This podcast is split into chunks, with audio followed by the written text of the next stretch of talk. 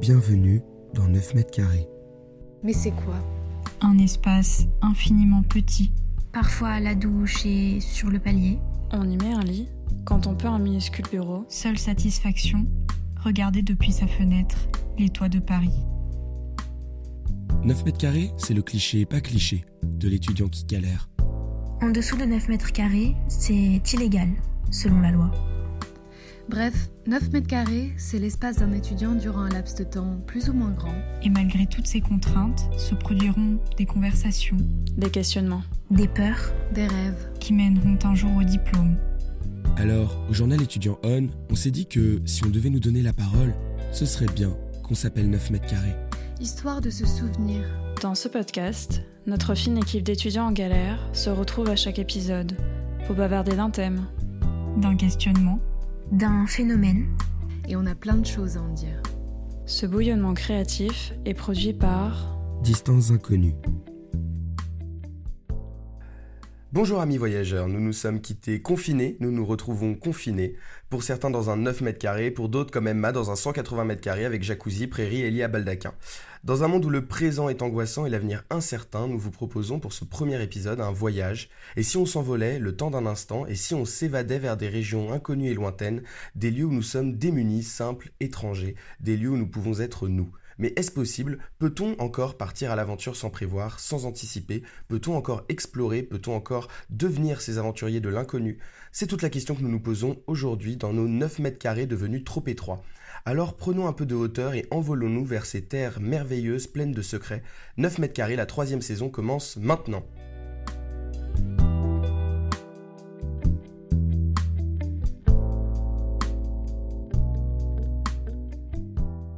Qui dit nouvelle saison dit nouvelle équipe et pour cette saison 3 de 9 mètres carrés, on retrouve Emma et ses ondes positives. Bonjour Emma. Hello, bonjour à tous. Et une nouvelle rejoint l'équipe et elle est la vice-présidente de On et déborde d'idées. Céline nous propose désormais un ciné sur le palier. Ce sera à découvrir tout, tout à l'heure dans l'émission. Bonjour Céline. Bonjour.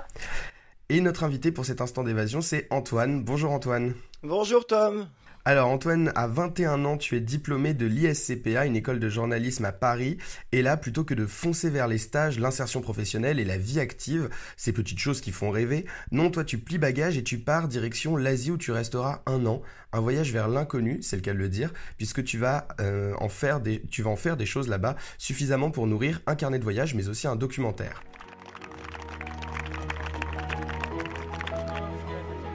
Qu'il y a quelques 70 ONG françaises euh, actives au Népal. La plupart, la majorité, s'occupent des enfants. Elles s'occupent d'enfance parce qu'au milieu de la pauvreté ambiante, la pauvreté des enfants est toujours la plus remarquable et la plus regrettable.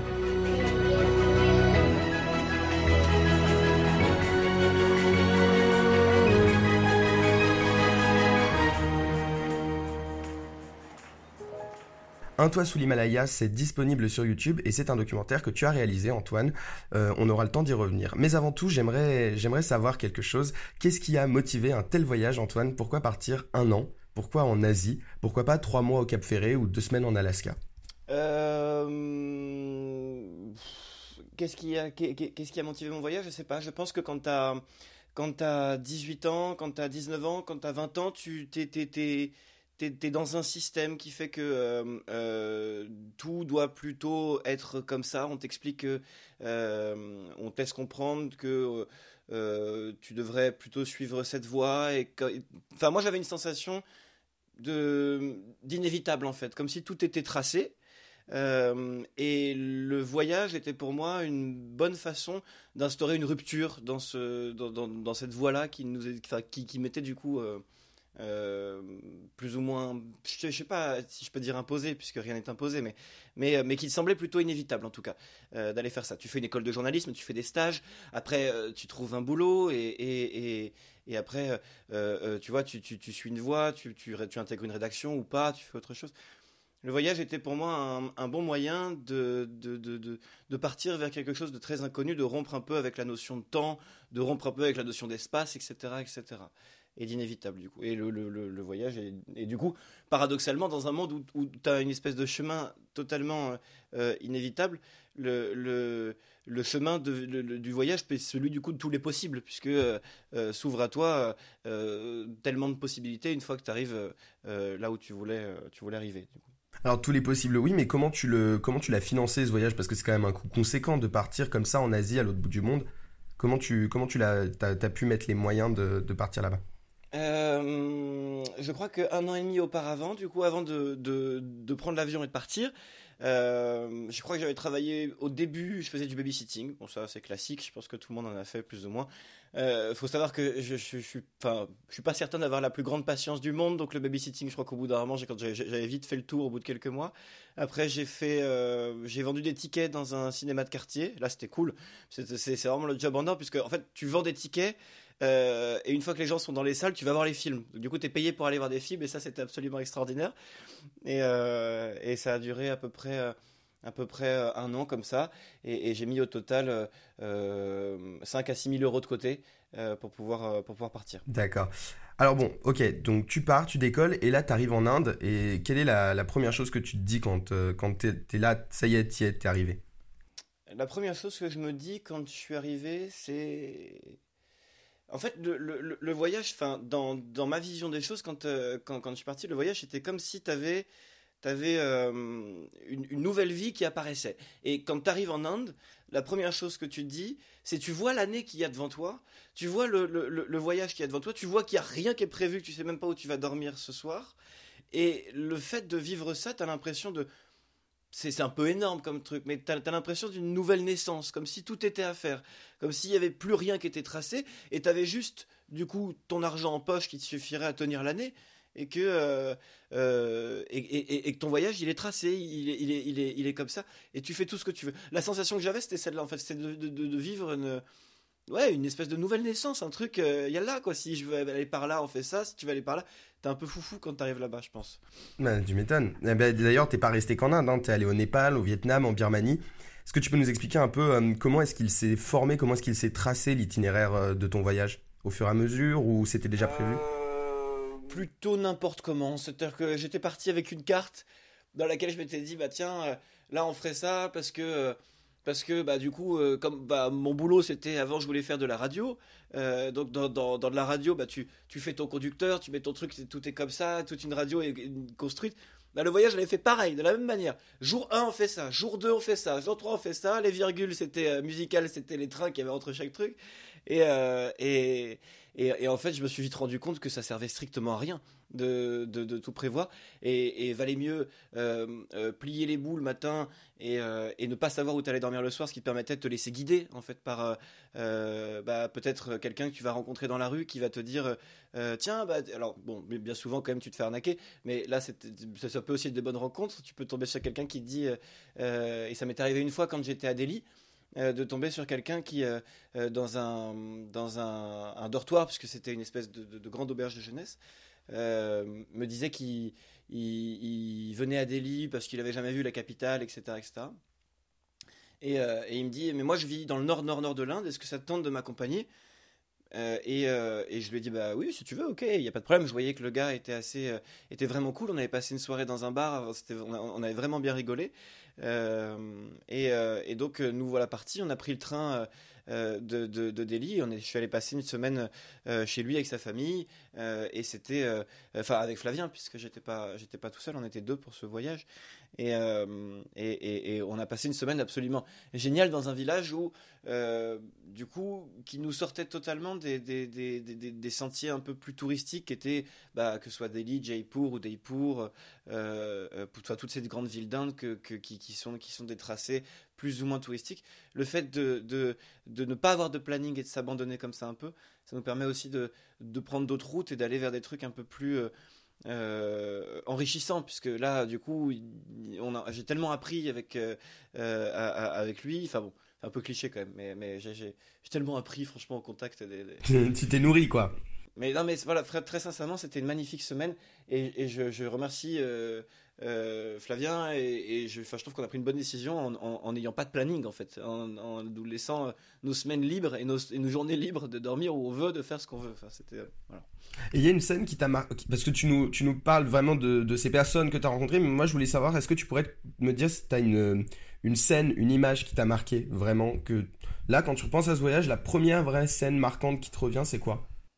Bah, je crois que le, moment qui, moi m'avait le plus marqué et que j'aimerais bien revivre, je crois, euh, ce serait euh, le, le, trek que j'avais fait euh, autour du massif des Annapurna au Népal, qui est un trek très, connu, hein, que, beaucoup de gens font, mais que euh, peu de temps avant de partir de, de, au, Népal, j'avais croisé la route quand j'étais stagiaire de Sylvain Tesson, qui lui l'avait fait ce, voyage. Et du coup, moi qui étais tout timide, à qui j'avais demandé à ce moment-là, vite fait, dans un, dans un recoin de, couloir, et puis je, l'embêtais, donc il m'avait juste répondu oui, oui mais euh, je lui avais demandé si je pouvais le faire euh, en solitaire et pendant l'hiver, euh, ce, tour. Et il m'avait dit oui, oui, ok, il n'y a, pas de, y a pas de problème, fais-le.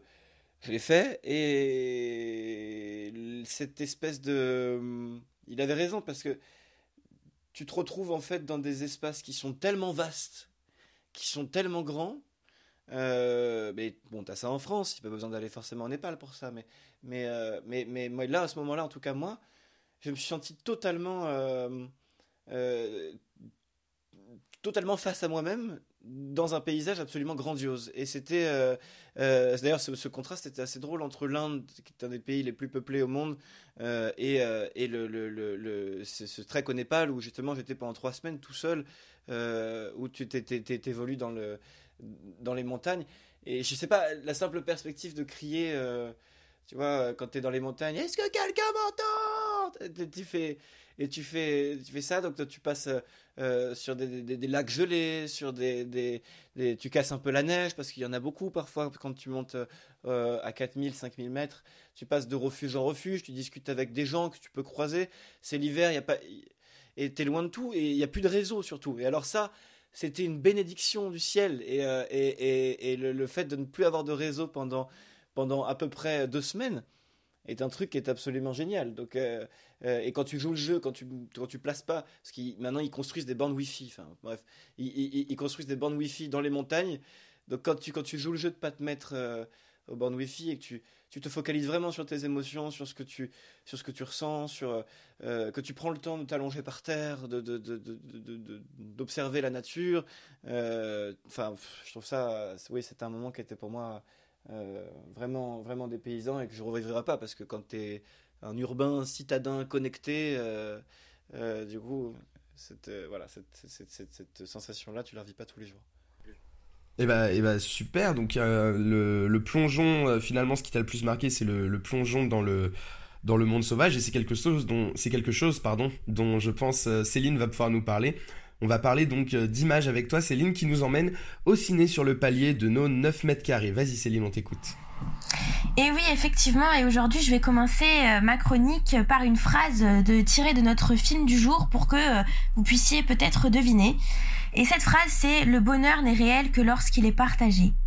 Et aujourd'hui on va se concentrer donc sur le thème du voyage et pour cela je veux et je vais vous immerger dans le film. Est-ce que vous avez deviné? Into the Wild. Ouais, bravo, Into the Wild. On n'a pas eu les sujets. Alors, il nous... Super. Alors, il nous plonge dans la vie de Christopher McCandless, un jeune homme qui repousse les limites de la nature après avoir décidé de laisser derrière lui notre monde superficiel et matérialiste. Parce que oui, quand votre père vous offre une voiture pour votre anniversaire, vous dites non et vous partez vous parquer en Alaska. Le film s'ouvre donc sur la vie banale et matérialiste à souhait de Christopher et débute presque sur une histoire de voiture. Christopher a déjà compris que tant que les choses anciennes fonctionnent, on peut toujours les utiliser. Et puis il décide de rejeter cette société matérialiste pour partir à la rencontre des gens et des communautés qui diffèrent de la société américaine classique. Il apprend à vivre dans des fermes et à travailler pour survivre. Mais le grand rêve et le but ultime de Christopher, ce n'est pas de vivre en société, mais bien de s'exiler dans la nature sauvage de l'Alaska. Et c'est donc ce dans quoi il va se lancer dans la dernière partie du film. Alors je vous épargne les petites histoires fleurs bleues et la mort hyper tragique du personnage, parce que oui, un homme badass qui a tout affronté se fait tuer par une misérable plante. Et oui, parce que le voyage, c'est cela, c'est découvrir la nature, c'est gambader dans l'herbe avec des chevaux, mais c'est aussi le danger des falaises, du froid et des plantes. Parce que oui, il y en a qui n'ont pas la chance de revenir sains et saufs de leur voyage comme toi, Antoine. D'ailleurs, j'espère que tu n'as pas mangé des plantes bizarres. Bon, maintenant parlons bien, parlons sérieux, je vais revenir sur notre film. Eh bien, il y a une phrase significative dans cette œuvre, c'est appeler les choses par leur vrai nom. Bon, eh bien, moi je m'appelle Céline. Ok, c'est la dernière vanne. Nous, on va appeler du coup le voyage le voyage. Alors voyager, qu'est-ce que c'est? Voyager, c'est parcourir le monde, changer d'univers, changer même de multivers, pourquoi pas. Et enfin, bref, c'est changer d'espace ou pourquoi pas de temps. Alors les voyages, ils sont plus ou moins grands. Il y a des voyages pour le boulot, pour le plaisir, pour les deux. Mais le voyage rime souvent avec l'aventure. Et l'aventure, c'est ce que vit notre personnage Christopher, qui était en réalité un véritable explorateur et aventurier. Et oui, je sais quelle question vous vous posez tous. Oui, il est vraiment mort à cause d'une fichue plante. Le voyage, c'est avant tout des rencontres. Mais c'est aussi une véritable introspection, une introspection pour découvrir mon véritable moi, pour chercher le bonheur ou encore l'essence de la vie. Mais le voyage, c'est toute une aventure. Alors la question que l'on peut se poser aujourd'hui, c'est comment voyager? Comment voyager pour faire en sorte de ne pas avoir l'air d'un Franck Dubosc échoué dans un camping, ni ressembler à Christopher en mangeant des trucs pas comestibles? Aujourd'hui, en temps de Covid, on doit réapprendre à voyager. Et c'est pareil pour la question du climat. Comment voyager sans laisser une énorme empreinte carbone derrière nous? Eh bien, j'ai la réponse, c'est de voyager en maison montgolfière comme dans là-haut. Pour revenir à Into the Wild, des écologistes et des protecteurs de l'environnement ont fait enlever le van dans lequel a vécu notre héros. Et cet acte nous permet de nous questionner sur l'impact que nos voyages laissent derrière eux et sur le CO2 que nous rejetons, provoquant le réchauffement climatique. Au moins Christopher en Alaska, lui, il n'a pas dû avoir aussi chaud que toi, hein Antoine? Allez, c'est sur cette note que je tire ma révérence et je vous souhaite bon voyage sur les ondes de 9 mètres carrés. Merci beaucoup Céline et bravo donc pour cette euh, première chronique.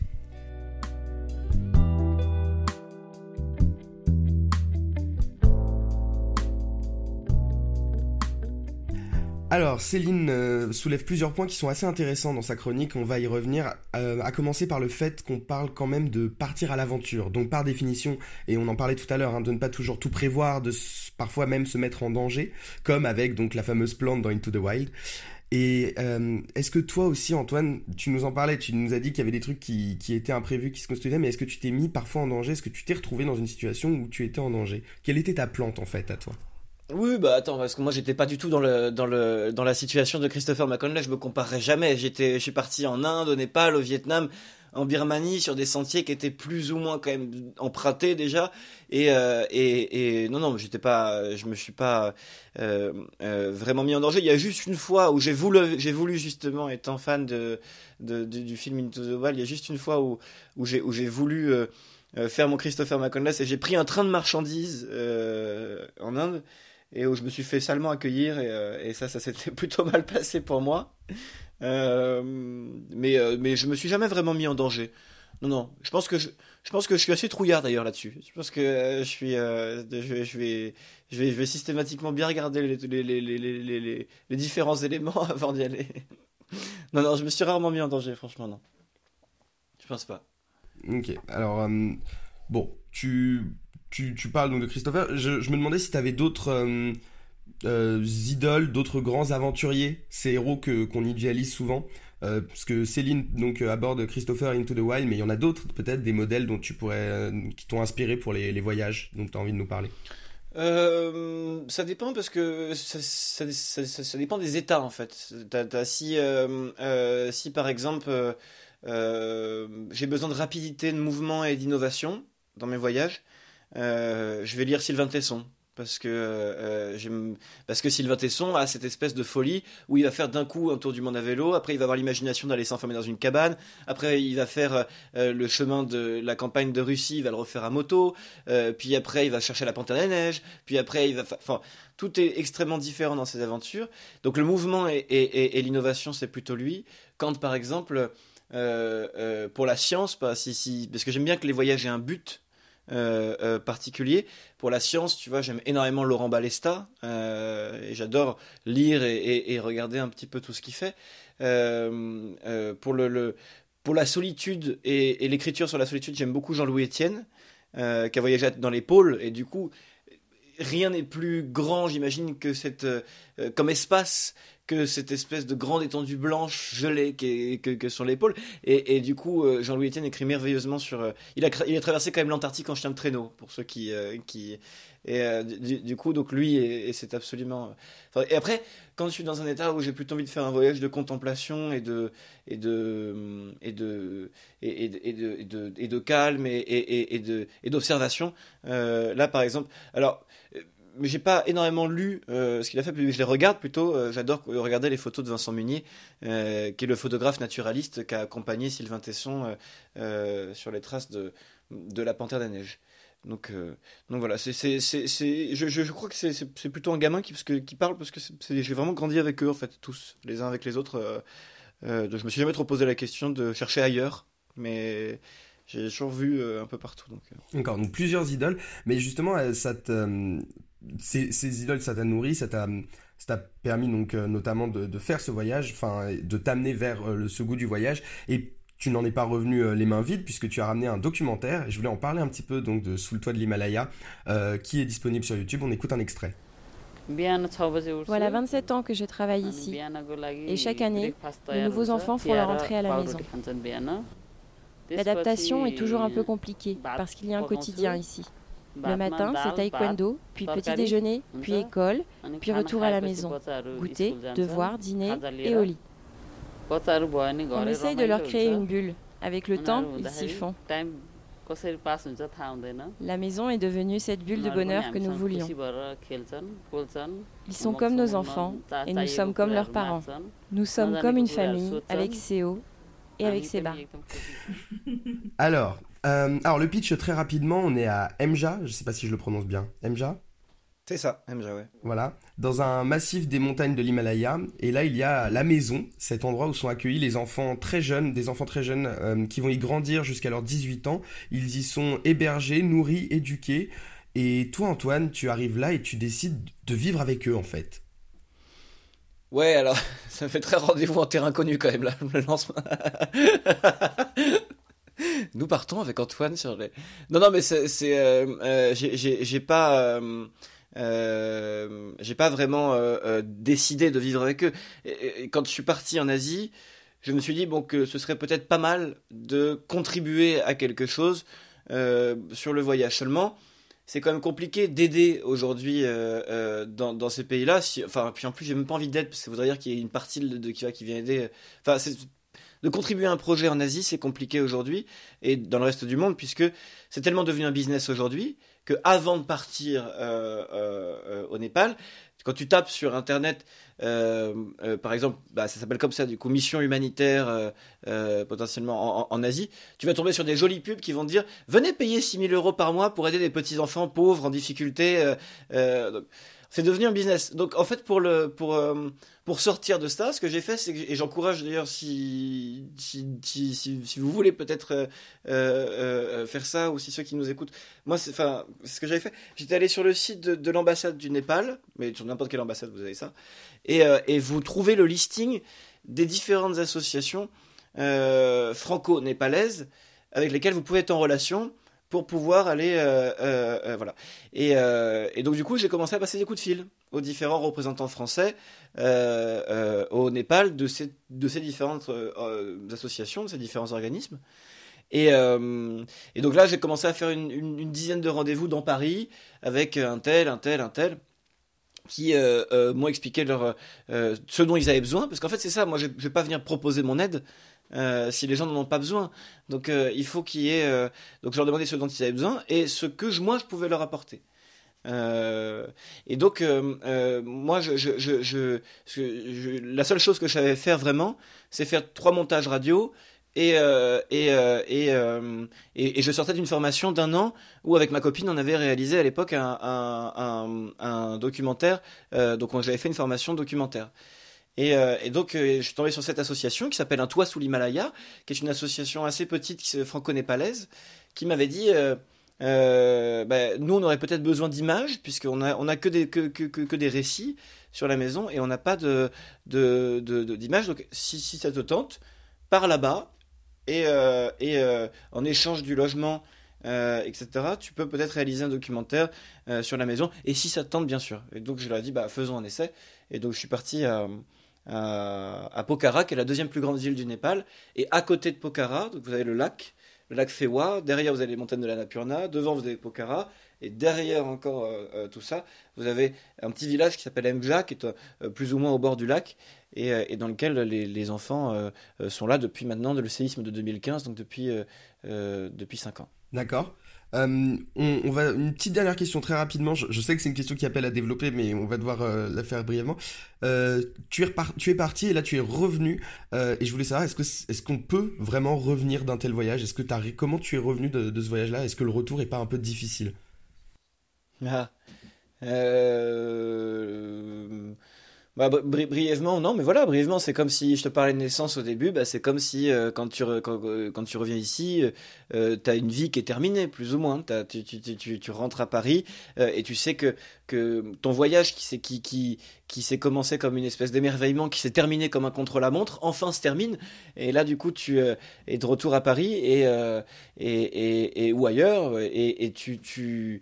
Tu tu, tu, tu, tu, découvres que les gens ont évolué en fait, tu découvres que les gens ont avancé, que euh, un tel a un boulot, que un tel s'est placé, euh, tiens toi euh, vous vous êtes mis en couple, ah vous êtes même marié, et, là t'es, t'es, confronté à une situation qui a considérablement évolué, euh, t'as des gens qui ne comprennent pas ce que t'as vécu et qui vont juste te demander alors c'était bien? Ou alors quel moment t'as préféré de ton voyage? Et, et là du coup tu sais tellement pas comment résumer une année entière t'es complètement décalqué et il va falloir euh, faire un long travail sur, euh, sur euh, enfin moi en tout cas c'est ce que j'ai fait, un long travail sur moi-même pour te dire bah, ok c'est terminé et maintenant c'est demain qui m'intéresse donc qu'est-ce que je vais faire dans ma vie de concret pour pouvoir rendre demain aussi agréable et aussi innovant que ce que j'ai vécu l'année dernière? Et donc j'ai fait tout un tas de projets quand je suis rentré enfin tout un tas j'avais pas une 60 mais j'ai fait deux trois petits trucs qui m'ont permis du coup d'oublier un peu, euh, enfin d'oublier non, mais de passer à autre chose. Voilà. Passer à autre chose, ce sera donc le, mot de la fin. Merci beaucoup Antoine pour cet entretien. Alors on reste ensemble encore un petit peu, hein. c'est bientôt fini, mais d'abord une conclusion, et c'est les ondes positives d'Emma qui s'en chargent. Partir loin, tout quitter, qui n'en a pas déjà rêvé, je sais que j'en rêve moi. J'en rêve tous les jours entre deux activités d'une vie urbaine chronométrée. Tout d'un coup, sans crier égard, mon esprit enguidonné, qui est le nouveau terme signifiant la tête dans le guidon, euh, se réveille. Je me rends compte soudain que je fais la même chose que la semaine dernière et celle d'avant. Et là, j'ai envie de tout plaquer. C'est un sentiment euh, totalement descriptible, presque une angoisse. C'est comme une boule dans mon thorax qui gonfle et qui gonfle et qui s'apprête à exploser. Face à cette angoisse, mon cerveau reptilien envoie un message à mes mains de prendre euh, un billet d'avion, de train, de bateau, de tuk-tuk, de pouce-pouce, de gondole, euh, de tout et n'importe quoi en somme. Et hum, ce même cerveau active ma paire de guiboles pour qu'elle m'entraîne bah, à l'autre bout du monde. Ah oui, mais j'ai oublié un détail. Ou plutôt, mon cerveau reptilien n'a pas assez parlé avec le cerveau de l'intelligence en fait. Et ben ce petit détail, c'est qu'on ne peut plus voyager. Mm. non, non, non, mais le seul voyage que j'ai le droit de faire, c'est entre mon petit appart et Auchan. Le métro a remplacé le tuk-tuk et l'attestation de sortie a remplacé mon passeport. Et hum, Là, vous êtes sûrement en train de vous dire, mais qu'est-ce qu'elle nous bassine Celle-là, sa chronique, c'est les ondes positives et non pas les ondes de la déprime sur notre vie citadine, planifiée et chronophage. C'est pas tout ça, Emma, mais disons que le temps passe assez vite et on arrive à la fin de ce podcast, donc il euh, faut y aller là. C'est vrai, c'est vrai. Venons-en au fait. Alors, oui, on ne peut pas voyager. On est même confiné. Mais moi, ça m'a fait réaliser à quel point le temps passe vite, justement, et à quel point il est urgent d'en profiter. C'est un sentiment étrange quand tout s'arrête. Je l'ai ressenti au premier confinement et je le ressens de nouveau maintenant. Quand notre vie elle est mise sur pause, que de fait on peut plus suivre notre agenda, on se dit alors que tout est incertain. On peut plus faire de plans à l'avance. De toute façon, qui sait ce qui se passera demain? Et cette incertitude, bah, elle a quelque chose de beau parce qu'elle nous réveille. Moi, par exemple, j'ai toujours su que un jour, je ferai un grand voyage, qu'un jour, j'irai dans les recoins les plus reculés du monde, qu'un jour je naviguerai sur toutes les mers et les océans, qu'un jour j'irai au pôle de la Terre, qu'un jour j'irai là où il fait très chaud et là où il fait très froid. J'ai toujours, su qu'un jour je rencontrerai les populations les plus reculées, que je goûterai aux plats les plus épicés, surtout ça, que j'aurai des conversations infinies avec de parfaits inconnus. J'ai toujours su qu'un jour je ferai tout ça. Ouais, mais voilà, aujourd'hui, on me l'interdit. Alors j'ai réalisé qu'il n'est plus question de rêver, et que dès que c'est fini tout ça, je pars.